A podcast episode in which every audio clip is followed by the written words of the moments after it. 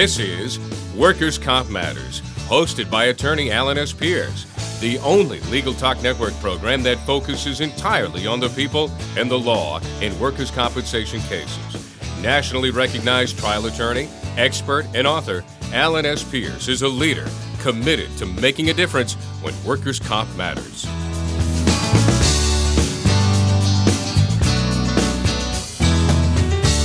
Welcome to Workers' Comp Matters on the Legal Talk Network. My name is Alan Pierce. I'm an attorney with Pierce, Pierce, and Napolitano in Salem, Massachusetts, and we are delighted to bring you another edition of Workers' Comp Matters with a returning guest, Peter Rousmaniere.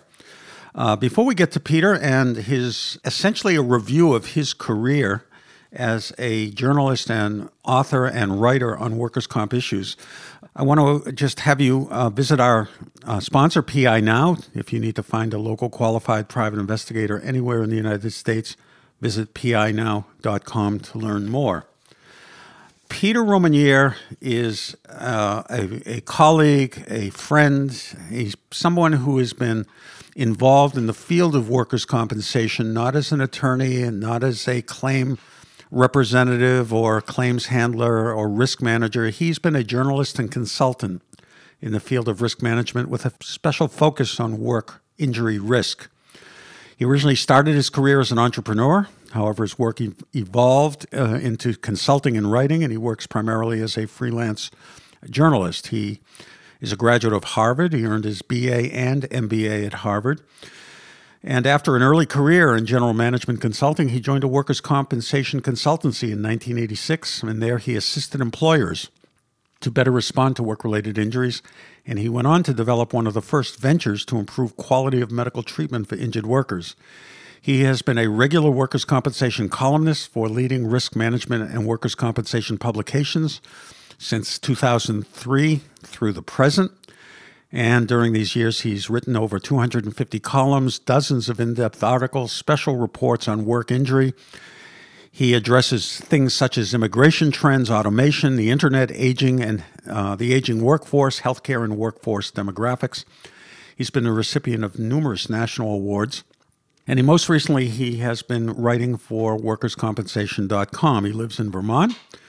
And um, he has announced that after a very long and prolific career, he is retiring. And uh, while that gives me a, a bit of professional uh, sadness, uh, I expect that we probably haven't heard the last from Peter, Peter Rousmaniere.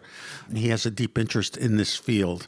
So, Peter, welcome to another edition of Workers' Comp Matters. And I'm, I'm really very excited to be able to talk to you and perhaps have you give us an overview of your lengthy career and, and the observations you've made, and maybe a few predictions for the future. Okay, thank you. And thank you for having me, Alan. I really appreciate it.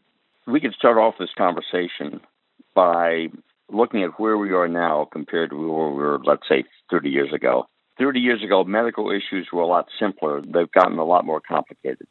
All right. So let's, you know, that, I think beginning with 30 years ago is probably a good place to start because that puts us right into the mid to late 1980s. And that was a time for those of you who have studied workers' comp or been practicing um, in that era or have listened to other editions of Workers' Comp Matters.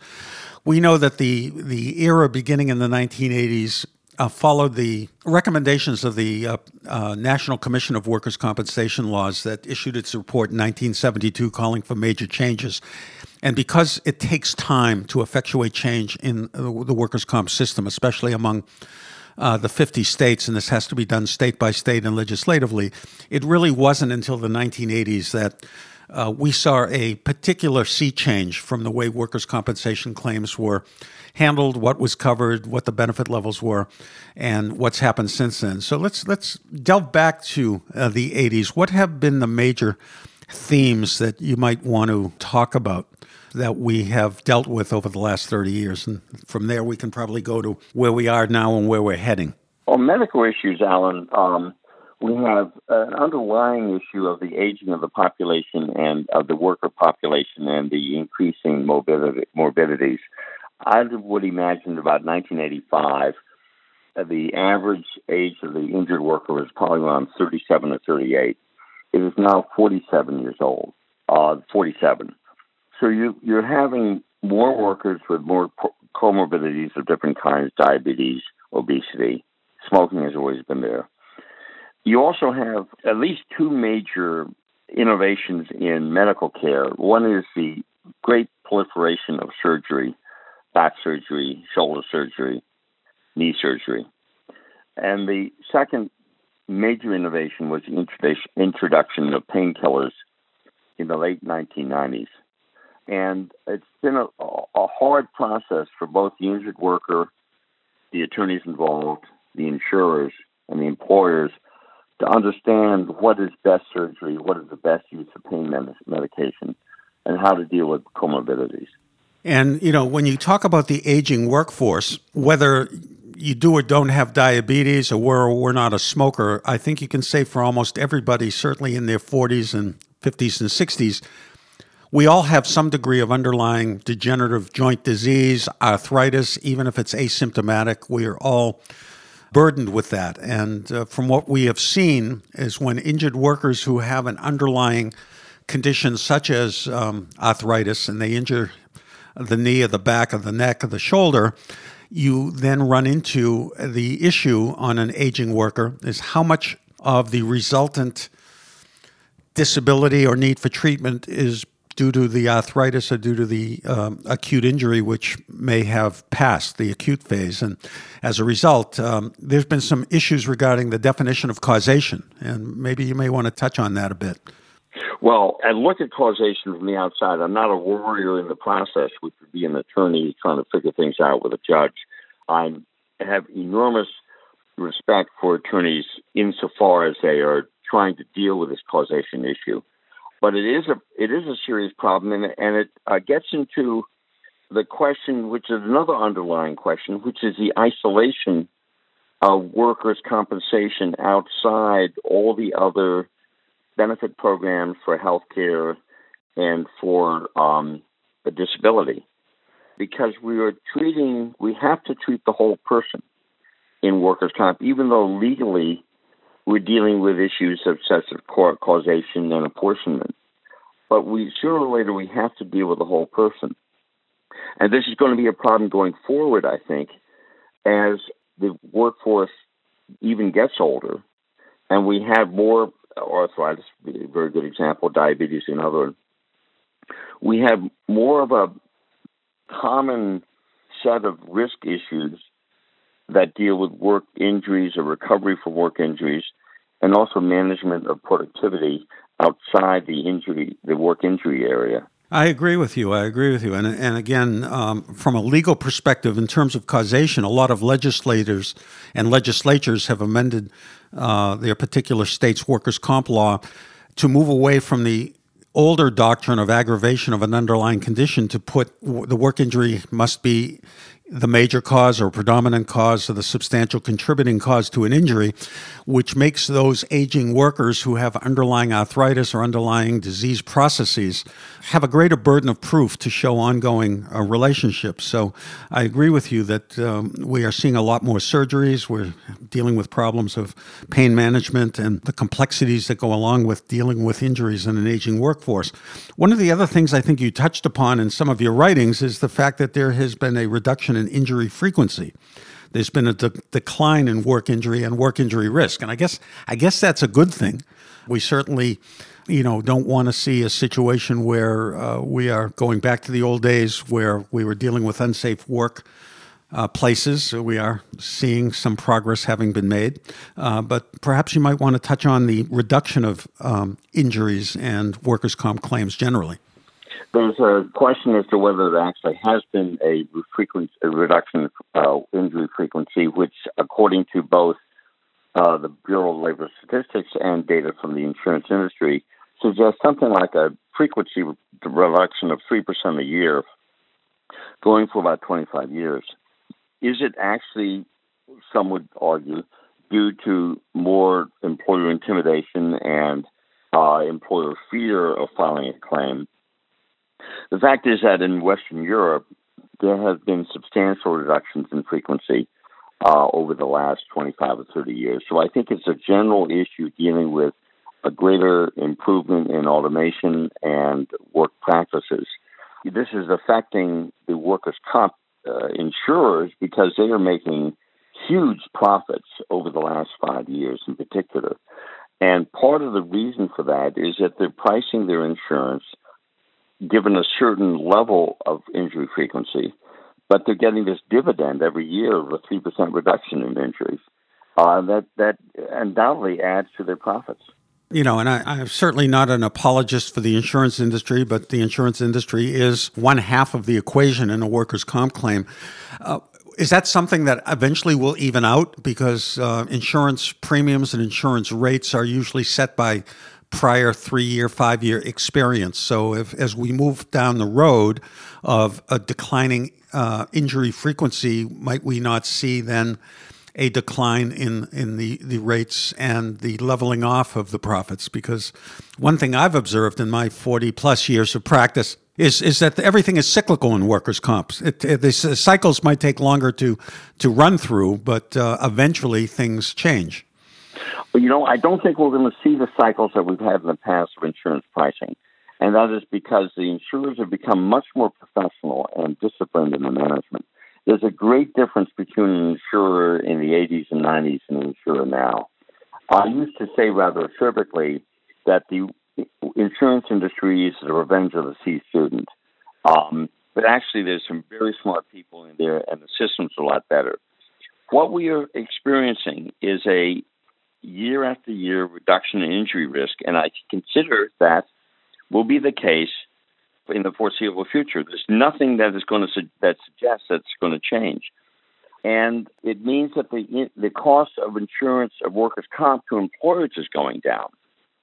And this triggers a an issue which I think a lot of your listeners are interested in is that have we gotten to the point where we ought to pay a lot more attention to improving benefits where benefits need to be improved? It's something I've been writing about uh, a lot over the last five years that there are problems with benefits, uh, the solution of which is actually to increase benefits.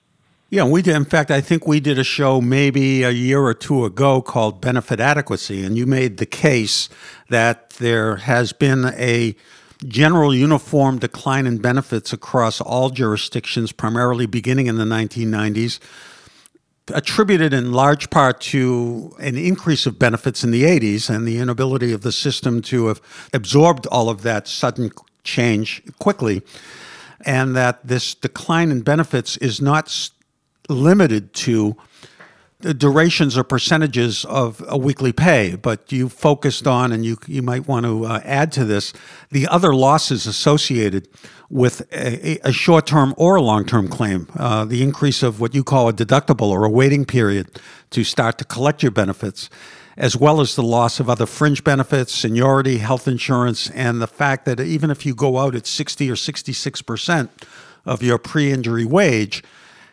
actually, with the economic loss to the family, it's much more than that. So um, perhaps you may want to um, touch on that again for us. Alan, I think we need a lot more research, and I think the research can be done by several people who have access to data. One is uh, state workers' comp agencies can examine what is the actual financial impact of work injury on an injured worker, both in terms of temporary uh, disability and permanent.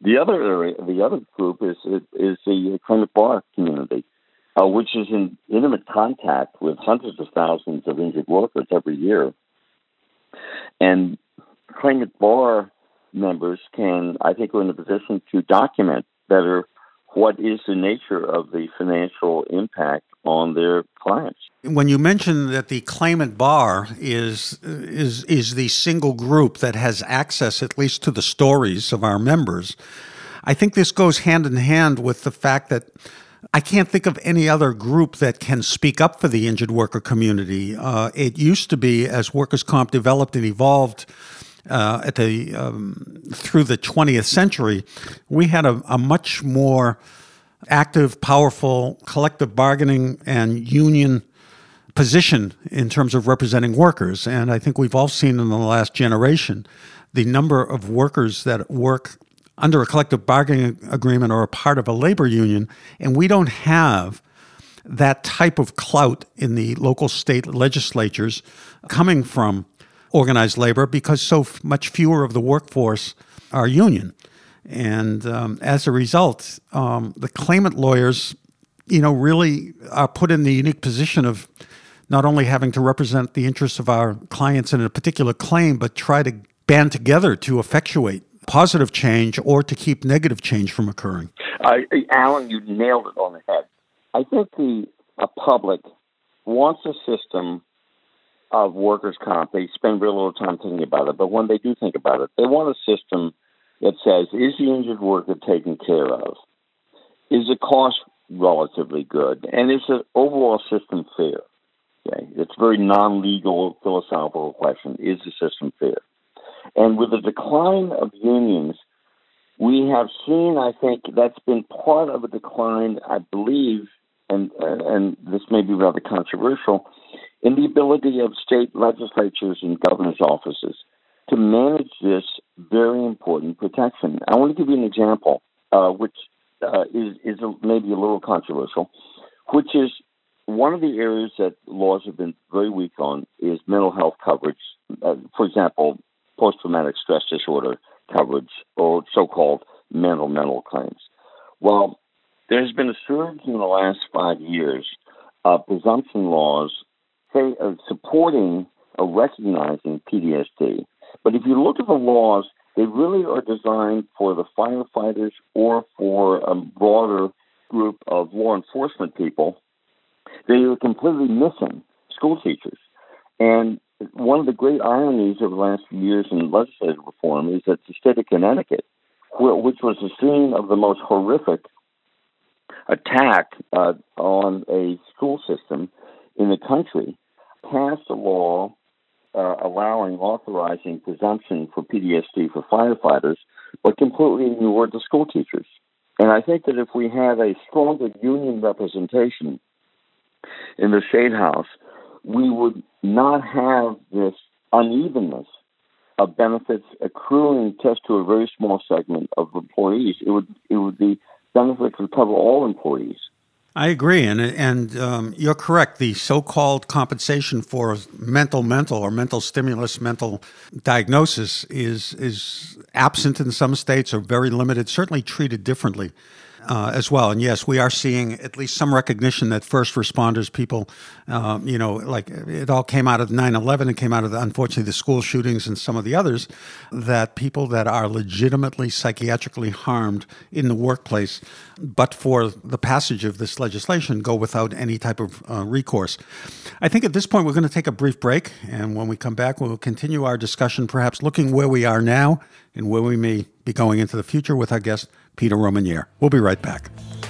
Does your law firm need an investigator for a background check, civil investigation, or other type of investigation? PINow.com is a one of a kind resource for locating investigators anywhere in the U.S. and worldwide. The professionals listed on PI Now understand the legal constraints of an investigation, are up to date on the latest technology, and have extensive experience in many types of investigation including workers' compensation and surveillance. Find a pre screened private investigator today. Visit www.pinow.com.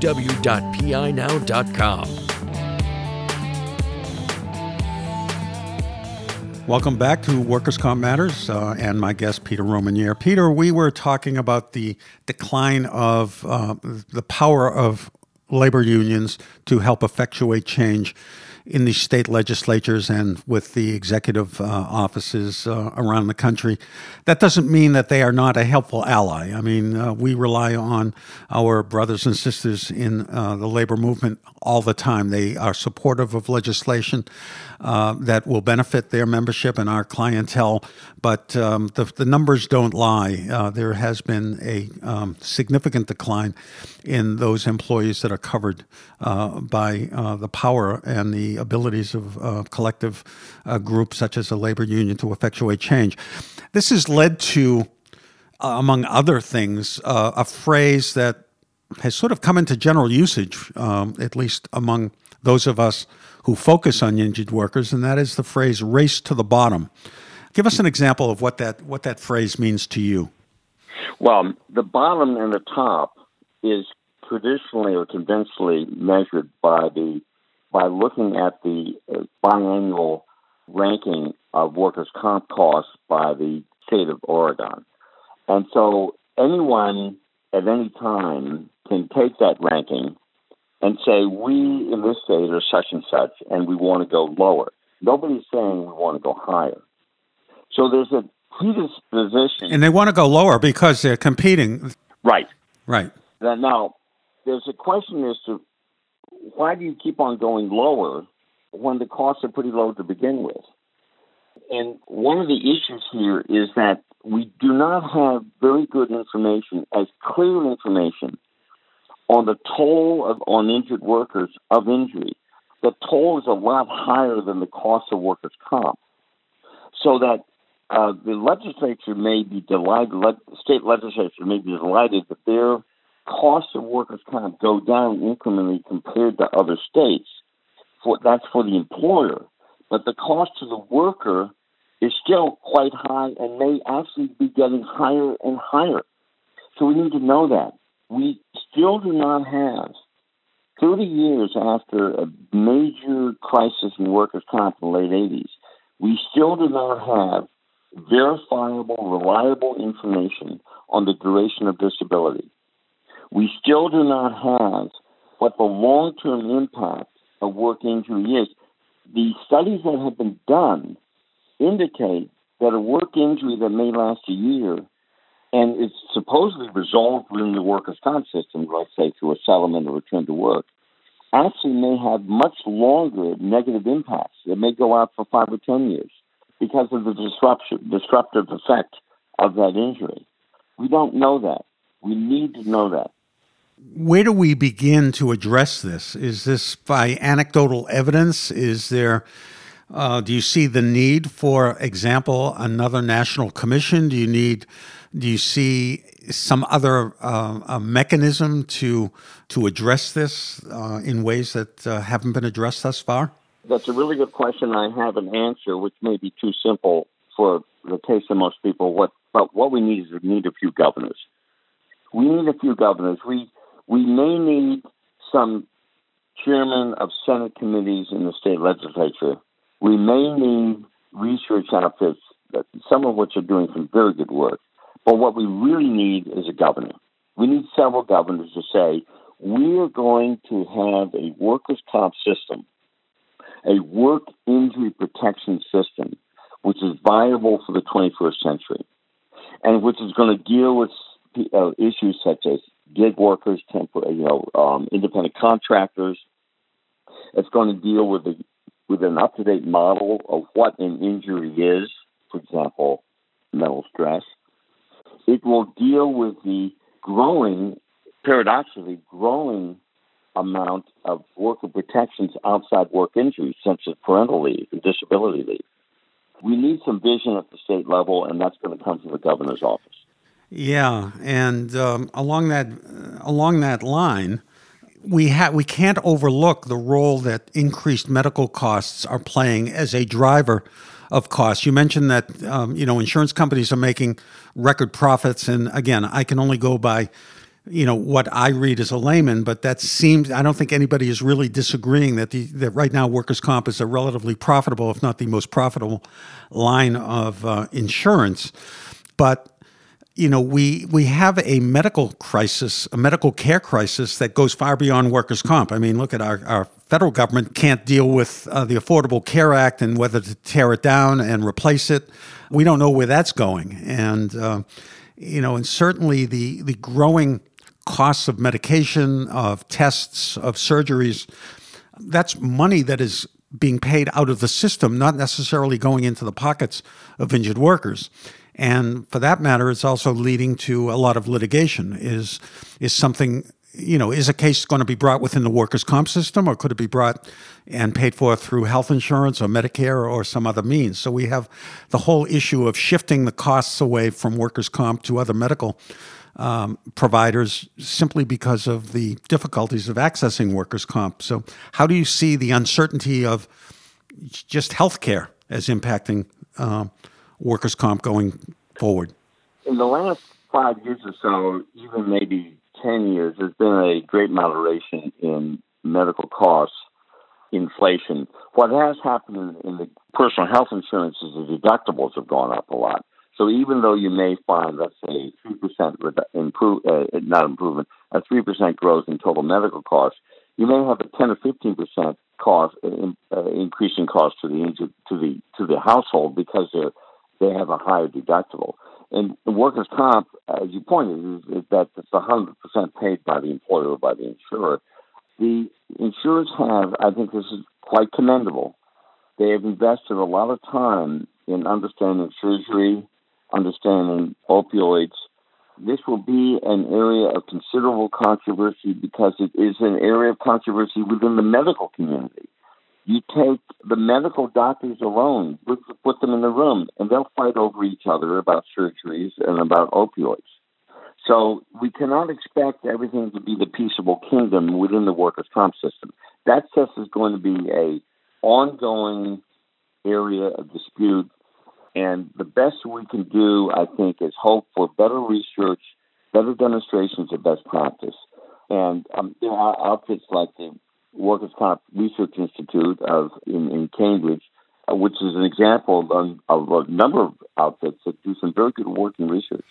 Yeah, no, we've done uh, several shows with um, different researchers from WCRI, and and uh, you're right. It, it, it may be data that is difficult to get because the data in in these cases has to come primarily from the workers' compensation payers, so the the insurers, and some of this data, some of this, you know, the these costs uh, that may not be captured by data have to come in some other way, whether it's anecdotally or you know through looking at workers' comp through a different lens. Um, so, where do you see us having this conversation five or ten years from now? Hopefully, we'll both be uh, well and, and, and vital and, and still interested uh, five or ten years from now. But, you know, if we were having this conversation, um, let's say a decade from now, would we still be talking about workers' comp, or do you think we'd be looking at some other mechanism of form? of dealing with the effects of work related injuries? Five or ten years from now, I think we're going to be seeing perhaps some perhaps some fundamental changes in the structure of workers' comp within the context of total worker protections. Let's take the area of independent contractors, gig workers. There's no point in trying to solve the problem of gig workers of coverage in workers' comp without cover, without solving it for unemployment compensation and for the uh, large and increasing number of worker benefits uh, that are being legislated now over the last five or ten years. Family protection, family leave protection being another one, being one of them, for example. So there may be in effect, a new kind of grand bargain that will be introduced uh, in the 2020s, which is going to bring together all the major kinds of employee protections and say, we want these to happen. We want these protections to happen. We're going to have to redefine uh, employment in a certain way. We're going to have to redefine the way in which you you are eligible for coverage in a certain way. And that should be done all together with all these benefit systems together. And I think it could happen in Congress. It could conceivably be a new uh, federal commission that will look at this, but I also go back to to the states. And the states have been the laboratory of worker protections going back um, 80 years. And so I'm looking forward to a state that will take all these exposures of workers and say, let's reason them all together so that the public will find that the system is fair and is working and is relatively economical. And I think that if we didn't have, we had a Democratic, I think if we had either a more moderate Republican president or a Democratic president, there's an opportunity to do that. I think there are a dozen or more states that can undertake this tomorrow and it would be in effect a new grand bargain.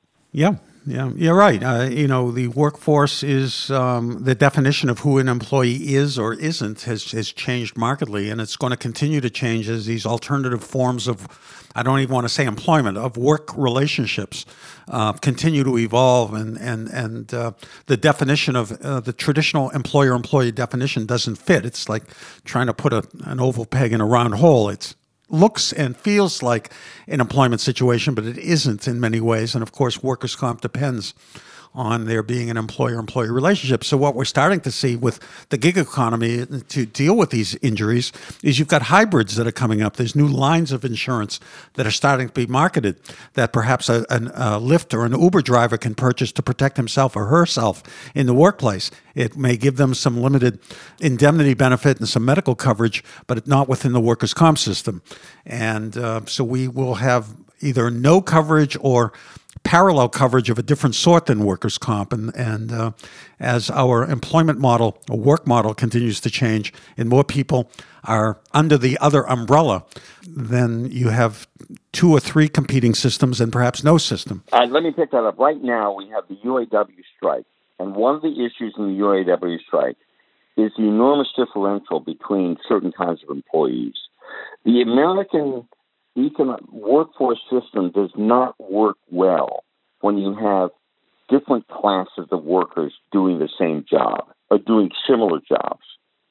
And we have this in manufacturing, for example, in, in automobile workers, and you have this in the way of building protections, private sector protections, such say for Uber drivers, uh, which are different from workers' comp. Now, you you may need to change the workers' comp protections. That should be everything should be on the table. Okay, but we do want in our country to have a fairly uniform wall to wall agreement on what work relationships are. I like that term, work relationships. What is a work relationship? The way we define it, are we covering only 80% of our workers or 99% of our workers? The American public wants 99%, and we work well with 99%. We are always aspiring in America to be a classless society. We have not gotten there. We are not getting there now. We will never get there entirely, but that's the aspiration. And I, I think your members, I mean, one of the things I, I delighted with my, all the experiences I've had with attorneys in workers' comp has been one of a great deal of learning on my part your colleagues, both defense and claimant, understand how the real world works hundreds of thousands of times a year. And with that knowledge, if we can deploy that as part of building a grand bargain, going through, as I said, a government, uh, through a state initiative or a federal initiative, I think that's going to be essential. And so, five or ten years from now, I would look forward to seeing a new grand bargain being built around a definition of work relationships, which cover all protections, is affordable to the employer, uh, protects the worker, uh, with and that can only be built with attorneys getting involved. Well, you've thrown the gauntlet over to us, and that's a challenge that uh, hopefully my colleagues and and believe me, my colleagues, there a lot of my colleagues have recognized this, and are we are doing what we can in that regard, and I uh, I understand that. Peter, I want to, on behalf of everybody that has listened to you, read you, met you, listened to your your presentations in person. I want to thank you on behalf of everybody in the industry for devoting your career and and having the um, the wisdom to kind of see beyond the trees and the whole forest. And uh, we're going to miss you. Hopefully, uh, we will still hear from you, and you feel free to weigh in as, as much as you feel you want to or can. But I, again, I, I can't let this opportunity go by without thanking you for many years of inspiring and um, provoking thoughts and uh, ideas. So, is there any last words you might want to have to say about your about about your career? Any any if you can sum it up in a sentence or two? Well, I would say that I've learned several things in writing. I've, I've learned several things in writing, and one is that the reader is always smarter than me, so I have to pay close attention. I can't take the reader for granted. And the other thing is, I write for what uh, Ralph Waldo Emerson called the unseen friend. And so I have an enormous number of unseen friends, some of whom I actually know, many of which I do not know. And I'm deeply appreciative of the decades I've been able to write to them. And um, I think I will show up, I'm not sure where, in workers' comp in the future. But I thank you very much, Alan. Personally, we've been great colleagues over the years, and I look forward to talking in the future. Oh, absolutely. So, Peter, thank you very much. And to those of you who listen to Workers' Comp Matters, thank you for listening. Tune in to our next show and go out and make it a day that matters. Bye bye. Thanks for listening to Workers' Comp Matters today on the Legal Talk Network, hosted by attorney Alan S. Pierce, where we try to make a difference in workers' comp legal cases for people injured at work. Be sure to listen to other Workers' Comp Matters shows on the Legal Talk Network, your only choice for legal talk.